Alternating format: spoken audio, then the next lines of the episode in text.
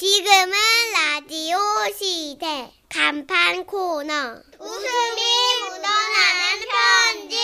근데 간판이 뭐야? 제목 글로벌 옴니버스. 오늘은요 해외에서 있었던 사연 3통을 모아봤습니다. 먼저 경기도에서 조수연님, 그리고 부산에서 익명을 요청하신 지라시 대표 가명 김정희님, 끝으로 주소 없이 연락처만 적어주신 이지민님. 세 분께는 30만 원 상당의 상품 나눠서 보내드리고요. 백화점 상품권 10만 원을 추가로 받게 되는 주간베스트 후보, 200만 원 상당의 가전제품 받으실 월간베스트 후보 되셨습니다. 안녕하세요. 저는 30대 여성입니다.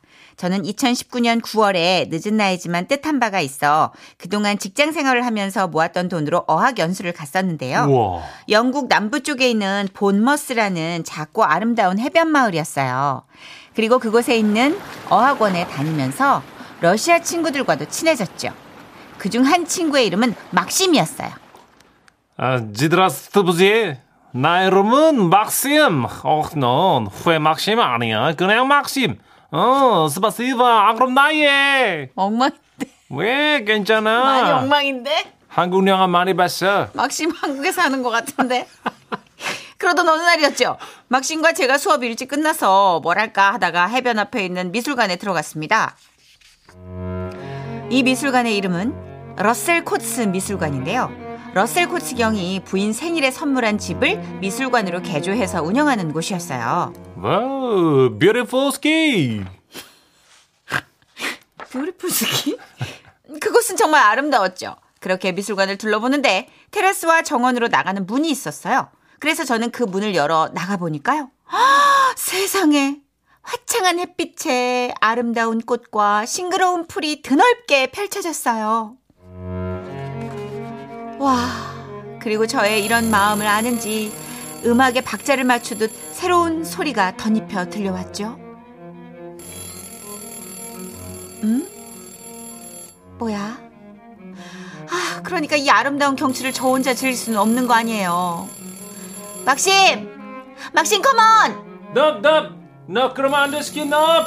아니야, 연기 풍경 진짜 죽여줘. 막심 컴온! 뭐가 죽여줘? 그러단 네가 죽어! 씨! 뭐야? 컴온! 그리고 그때였어요.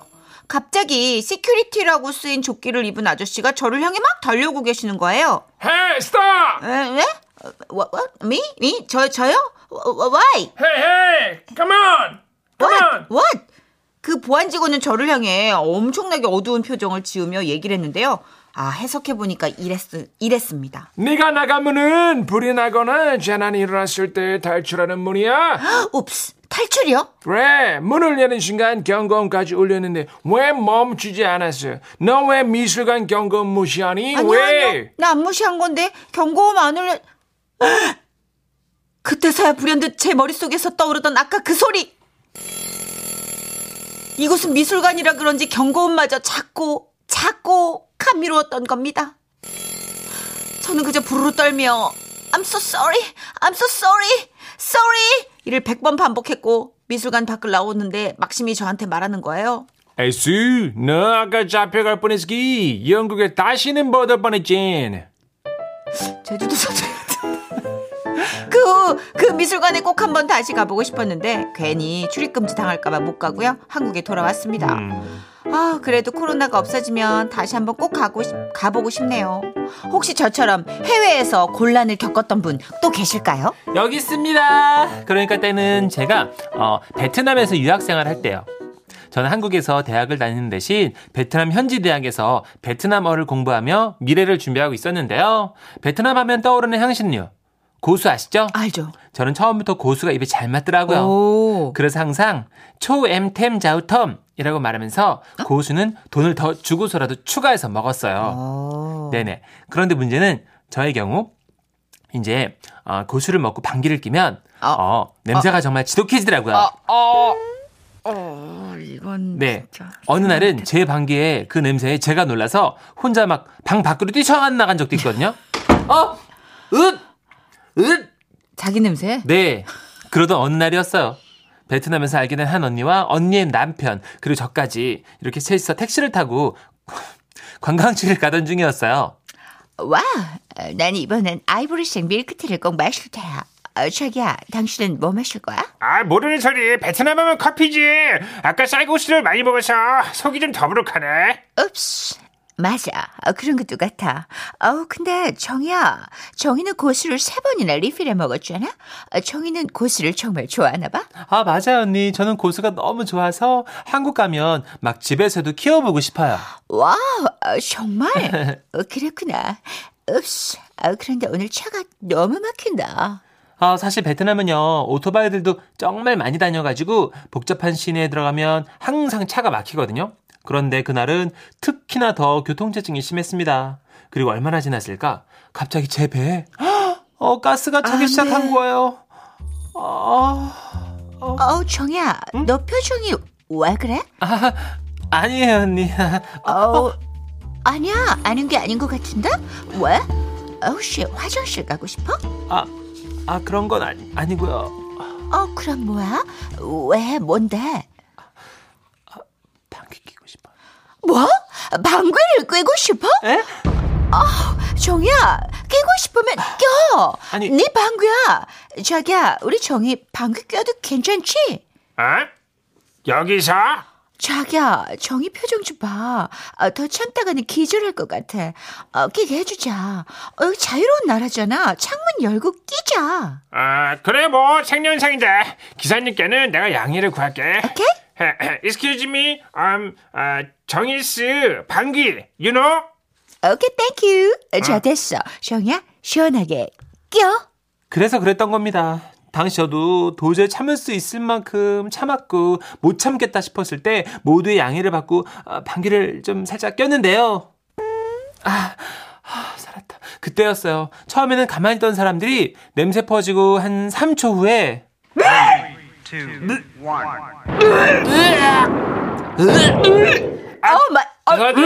잠시 좀 세워줘. 자기 내려, 니네 내려. 똥방귀 다 내려. 잠깐만, 똥방귀를 안다고? 에, 똥방귀. 그래서 그날 우리는 제 똥방귀 때문에 베트남 택시에서 강제로 내리게 됐다는 정말 슬픈 실화입니다. 혹시 저처럼 해외에서 안취했던 분 또 계실까요? 여기 있습니다. 요즘엔 뭐 어디 나갈 엄두를 못 내다 보니까 비행기 타고 자유롭게 여행 가던 때가 꿈결처럼 느껴지네요. 그러니까 때는 바야흐로 제가 20살 되던 때 대학교 친구들 3명과 학교에서 배낭여행 보내주는 프로그램에 지원을 하게 됐고 저희 넷이 당첨이 됐어요. 우와. 거기 다녀오면 미국 역사 탐방을 주제로 논문을 써야 하는 과제가 있었는데요. 그래도 그게 어디냐 해가지고 저희 넷은 설레는 마음으로 태평양을 건넜고 역사 탐방을 후딱 해놓고 꼭 이곳에 들렀다 오자 결심했죠. 그곳은 바로 놀이동산 디즈니랜드였어요. 우리는 서둘러 미국 역사 유적지에 들러 논문 자료들을 모았고요. 간신히 시간을 쪼개 떠나기 하루 전날 놀이동산에 갈 수 있었습니다. 드디어 우리가 여기로 오긴 왔구나. 근데 오늘 날씨 너무 덥다. 우리 어디 앉아서 좀 쉬다가 구경할까? 야, 무슨 소리야. 우리가 앉아서 쉴 시간이 어딨어. 우리 생에 여기 올 일이 또 있을 것 같아?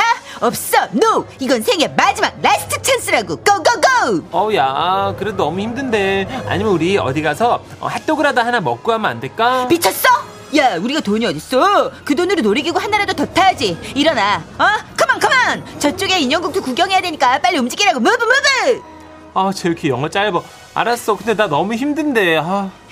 사실 그날 제일 지쳐 있었던 건 저였어요. 저는 미국에서 본전을 제대로 뽑아야 한다는 그 마음 하나로 친구들이 숙소에서 쉴 때도 내내 전투적으로 돌아다녔거든요. 야, 좀 쉬자. No! 안 돼! 야, 얘들아, 좀 더 빨리 걷자. Hurry up! 저 놀이기구 하나만 더 타자. 어머, 야, 너 괜찮아? 괜찮아. 잠깐만. 뭐야? 잠깐만. 나 신물이 올라서. 야, 멈추지 마. 야, 여기 미국이야. 뽕 빼야 돼. 계속 걸어. 뭐 뽕을 빼? 걸어. 동쪽은 아직 구경도 못했다고. 걸어. 우리 생애 마지막 디즈. 어머, 얘. 지민아. 야, 빨리 앰뷸런스 불러. 119 아니다. 여긴 911인가? 몰라. 아무데나 다 전화해봐. 헬프미. 결국 저는 그렇게 놀이동산 한복판에서 앰뷸런스에 실려 미국의 한 병원으로 이송됐습니다. 그리고 그날 쓰러진 원인은 탈수, 피로 누적, 놀이기구 과다 탑승, 무리한 도보 등이 적혔고 그렇게 병원에서 그것도 미국 병원에서 조치를 받은 후 다음 날 한국으로 돌아왔죠. 하지만 그래도 친구들과는 기억에 남을 만한 에피소드였다고 스스로를 위로했는데 어느 날이었어요? 미국에서 웬 봉투가 하나 날아왔는데요. 번역기를 돌려보니 이랬습니다. 돈을 내시오. 앰뷸런스 이용비 200만 원. 지금도 그렇지만 11년 전 200만 원이면 진짜 큰 돈이었어요. 그때 깨달았죠.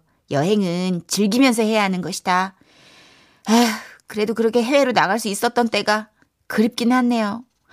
하루빨리 코로나19가 물러가서 우리가 좀 더 자유로워졌으면 좋겠습니다.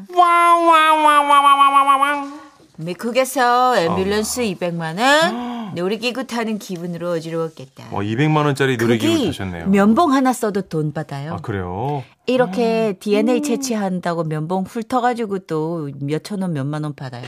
뒤질뻔랜드네요. 그죠? 뒤질랜드. 그러면 안 돼요. 큰일 납니다. 진짜. 예. 9188님. 저도 미국 디즈니랜드 거기서 열차 타고 석 울렁거려서 죽을 뻔했는데. 한 번도 안 가봤는데. 아, 이런 분들 계시군요. 네, 한 번도 안 가봐서. 얼마나 무섭길래. 약간 스케일이 다를걸요? 미국이니까 좀 더 크고 뭔가 막 더 무섭게 만들지 아무래도. 모르긴 몰라도 이게 한 3박 4일 걸리는 코스지 않을까 싶은데 이걸 하루에 다 돈 좀 뽑으려다가 그래도 큰일 날 뻔했다. 그나마 다행이에요. 미국에서 병원 잘못 갔다가 한 500만 원 넘게 돈 막 이렇게 지불하는 분들 꽤 많아요. 의료보험이 안 되니까 거기는. 비싸구나. 네, 무조건. 네. 그래서 진짜 우리나라가 의료 시스템은 최고라고. 맞아요. 갔다 와서 여행지에 갔다 온 한번 아파본들은 그 얘기 꼭 하더라고요. 그렇죠. 그래도 이왕이면 아프면 안 되지. 안 아파야죠. 네. 김현호님. 저는요 태국 방콕에서 더위에 지쳐가지고 밥도 못 먹고 컵라면만 먹다가 왔습니다.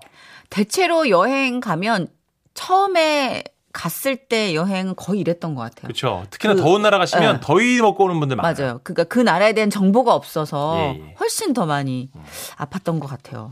물갈이 같은 거 해요? 아니요, 안 합니다. 저도 물갈이 안 하고 그 나라의 향신료 이런 거 다 잘 먹거든요. 근데 그래서 과로를 하는 것 같아요. 맞아요. 신나니까 더 과로하게 돼 있어요. 앉아. 네. 좀비처럼 돌아다녀. 왜냐하면 한국은 또 그렇게 잘 못하잖아요. 그렇죠. 애매하게 얼굴이 팔려 있어가지고. 네. 근데 외국 나가면 또 괜히 신나게 돌아다니죠. 자, 광고 듣고 올게요. 지금은 라디오 시대 웃음이 묻어나는 편지. 박장대쇼 준비되셨죠? 제목 나의 태권도 동기들. 서울 은평구에서 김재홍 님이 보내주셨습니다. 30만 원 상당의 상품 보내드리고요. 백화점 상품권 10만 원을 추가로 받는 주간베스트 후보, 그리고 200만 원 상당의 가전제품 받는 월간베스트 후보 되셨습니다. 선희 언니, 천식 오빠 안녕하세요. 네. 저는 결혼 5년 차 38살의 주부예요. 어릴 때부터 워낙 땀 흘리고 뛰는 걸 좋아했는데 결혼하고 나서 운동할 기회가 없더라고요. 그러다가 동네에 태권도장이 있는 걸 발견했습니다. 처음에는 태권도 그거 기합 넣고 발차기 하는 애들이나 하는 운동이라고 무시했는데 일단 상담이라도 받아보라는 남편의 말에 한번 가봤어요. 도장 문을 열자마자 유치원생 정도 되는 애들이 꽉 채워져 있더라고요. 순간 당황했죠. 당황한 저에게 관장님이 다가오셨습니다. 잘 오셨습니다. 몇 살이죠? 저 38입니다. 아니요. 님 말고 도장 달린 애기 나이요. 관장님, 제가 다니려고 그러는데요. 관장님은 놀란 듯 보였지만 아무렇지 않은 척 말을 이어가셨어요. 예. 좋습니다. 그런데 한 가지 문제가 있는데요. 어떤 문제요? 저희는 성인반이 따로 없습니다.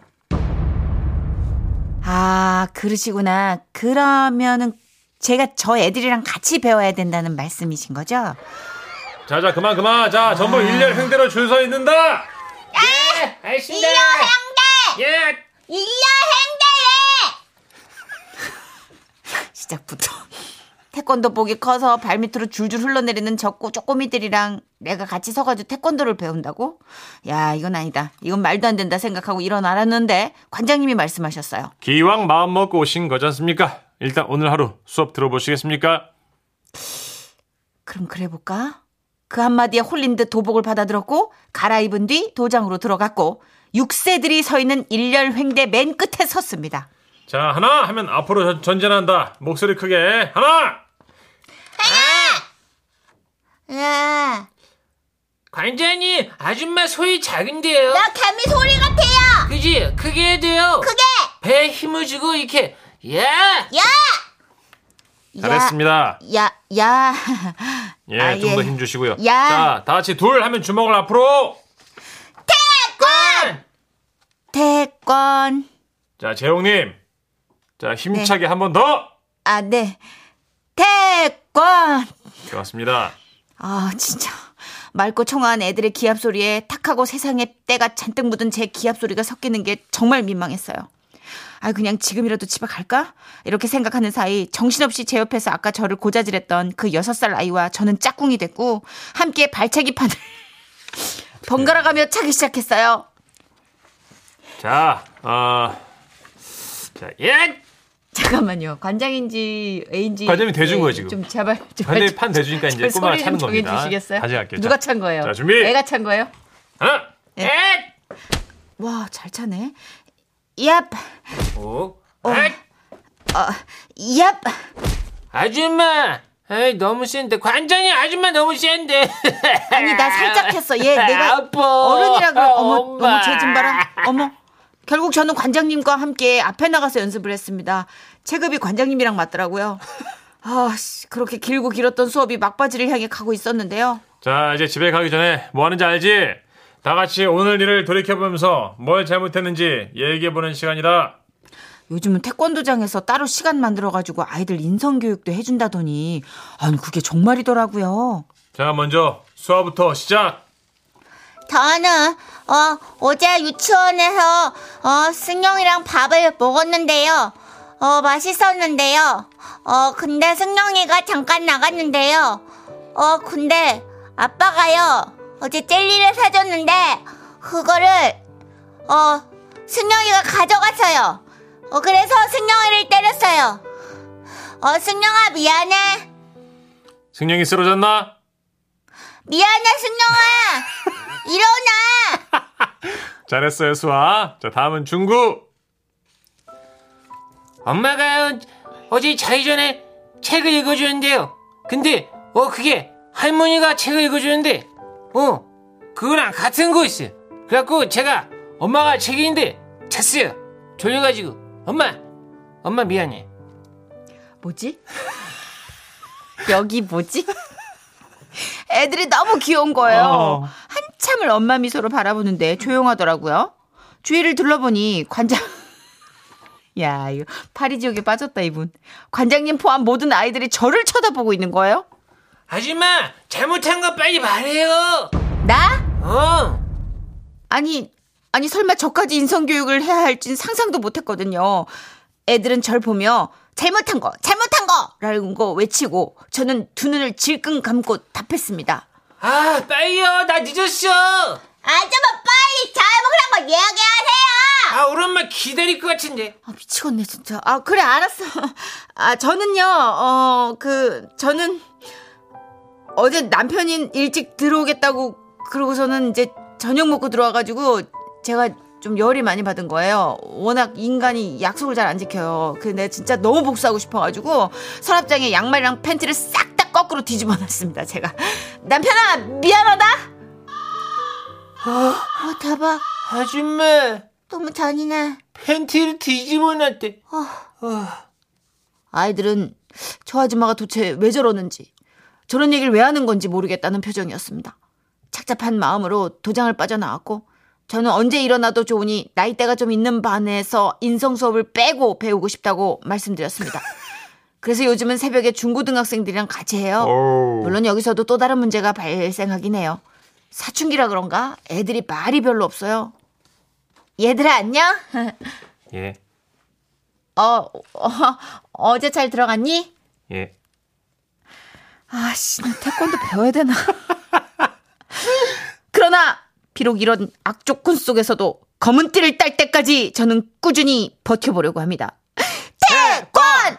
와와와와와와 아, 제가 이런 이유로 동네 수영장을 못 가거든요, 지금. 아하. 이게 애들이 배우는 데밖에 없어가지고 동네가 그렇구나. 중계동이 다 그래요? 애들 위주로. 맞아, 거기 엄청 학원도 많고. 네, 애들 성장. 위주로 구성이 돼 있어서. 그렇군요. 165... 이렇게 될까봐. 아, 그럴 수 있죠. 1655님. 태권도가 참 좋은 운동이에요. 기합, 타격감, 스트레칭 다 할 수 있는 종합운동이죠. 저는 태권도 다시 하고 싶은데 성인반 있는 것이 사연처럼 잘 없더라고요. 그렇죠. 2단 옆차기를 해도 애들보다는 그래도 어른이 날 텐데 이렇게 애들이 떼굴떼굴 구르면 어떻게 대련을 해요? 아, SNS 보니까 어떤 분은 성인반 찾아가고 다니시는데 3단 따셨더라고요. 대박. 와, 여자분인데 3단 따셨어요. 그러니까 찾아보면 어딘간 있겠지만 우리 동네에서 가깝진 않을 거야. 그렇죠. 그렇죠. 네. 그게 문제야 진짜. 조광현님, 저도 예전에 동네 태권도장에 다닌 적이 있는데 초등학생 반에서 애들이랑 같이 했거든요. 똑같네요, 이분이랑. 아이들하고 대련하면서 아이들이 발차기로 제 급소만 때리려고 해가지고 막는 게 너무 힘들었어요. 한 달 만에 관뒀습니다. 강현 씨 큰일 날 뻔했네. 태권. 아, 거기 안 돼. 그 낭심이 안 돼. 안 돼. 태권. 아니야. 그럼 은서야. 그럼 안 돼. 근데 애들은 안 된다 그러면은 미친 듯이 달려들어요. 왜냐하면 너무 재밌으니까. 그렇죠. 아, 큰일 날 뻔. 생명의 위협을 느끼셨겠다. 네. 네, 그래요. 태권도 아무리 좋아도 내가 내 생명을 담보로 할 수는 없잖아요. 그럼요. 나를 지키려는 운동이지 헤아려는 운동이지.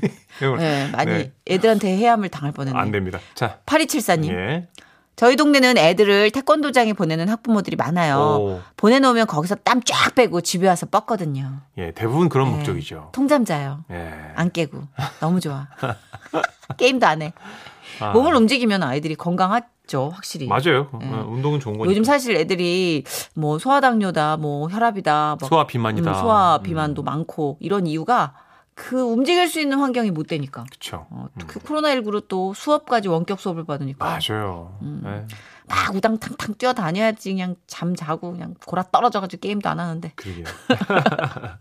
아니, 어른도 마찬가지지 뭐. 맞아요. 네. 운동 좀 하셔야 됩니다. 모두들. 네. 네. 그래서 포기하지 마시고 검은띠 딸 때까지 태권도장에서 밀어붙이시면 좋겠어요. 네, 화이팅입니다. 대리만족. 더 블루의 노래 준비했어요. 그대와 함께.